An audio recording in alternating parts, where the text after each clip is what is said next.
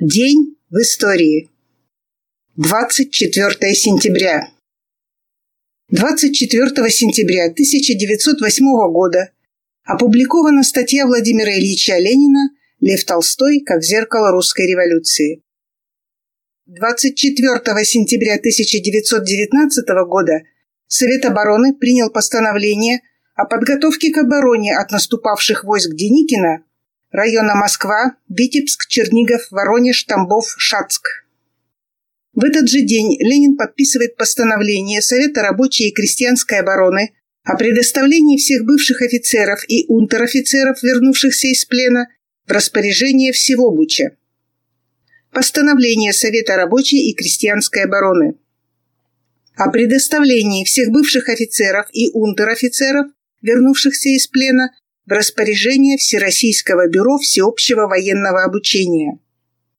Признавая необходимым урегулировать вопрос планомерного пополнения командным и инструкторским составом учебно-организационных кадров Управления всеобщего военного обучения и формирования красных резервных частей всего БУЧ, Совет рабочей крестьянской обороны постановил предоставить в распоряжение органов Управления всеобщего военного обучения и формирования красных резервных частей, всех бывших офицеров и унтер-офицеров, вернувшихся из плена после 1 августа 1919 года. Подписали председатель Совета обороны Владимир Ульянов, Ленин, секретарь Фотиева. 24 сентября 1919 года. Опубликовано в номере 214 известий Всероссийского Центрального исполнительного комитета Советов от 26 сентября 1919 года. 24-25 сентября 1938 года советские летчицы Валентина Степановна Гризодубова, Полина Денисовна Осипенко и Марина Михайловна Роскова на самолете «Родина» Ант-37 БИС совершили дальний беспосадочный перелет – по маршруту Москва-поселок Керби протяженностью 5908 километров за 26 часов 29 минут летного времени. Ими был установлен женский мировой рекорд дальности беспосадочного полета по прямой. 1941. 24 сентября командующий группы армий «Центр» утвердил план операции «Тайфун» – наступление которое должно было завершиться штурмом и взятием Москвы. Для проведения этой операции фон Бок располагал 75 дивизиями и примерно 1500 самолетами. Первая линия советской обороны была прорвана между Ржевом и Вязьмой 5 октября. На следующий день пал Брянск.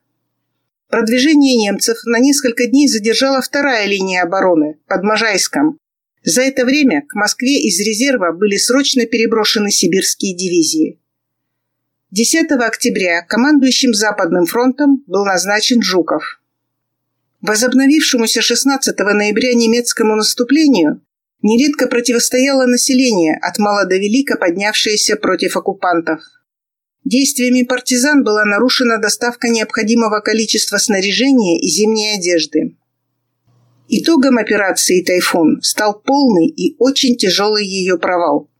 5 декабря советские войска перешли в контрнаступление, опираясь на свежие резервы и новые формирования созданных в сентябре гвардейских частей.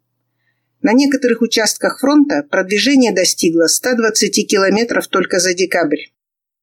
Битва за Москву означала провал и конец Блицкрига.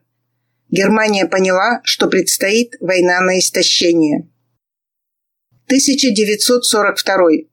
Первая в мире женщина, сбившая вражеский самолет. Ольга Ямщикова не раз обращалась с просьбой отправить ее в действующую армию. Однако командование каждый раз отвечало отказом. И только после получения извещения о гибели ее мужа, тоже летчика, просьба была удовлетворена. Так она стала командиром эскадрильи 586-го женского истребительного авиационного полка, в котором и провоевала почти до самого конца войны. 24 сентября 1942 года под Сталинградом Советская летчица Ольга Ямщикова стала первой в мире женщиной-пилотом, сбившим вражеский самолет. От Сталинграда до Вены прошел с боями женский истребительный авиационный полк, в котором сражалась Ольга Ямщикова.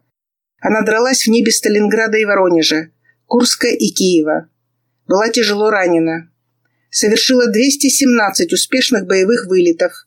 Провела 93 воздушных боя, сбила три вражеских самолета. За мужество и отвагу награждена орденами Отечественной войны второй степени, Красной звезды трижды, медалями. 24 сентября 1970 года была совершена первая в мире доставка автоматическим аппаратом на Землю образцов лунного грунта. Луна-16 была запущена с космодрома Байконур 12 сентября 1970 года с помощью четырехступенчатой ракеты-носителя «Протон-К». 20 сентября в 8 часов 18 минут автоматическая станция «Луна-16» совершила мягкую посадку на поверхность Луны в районе моря изобилия.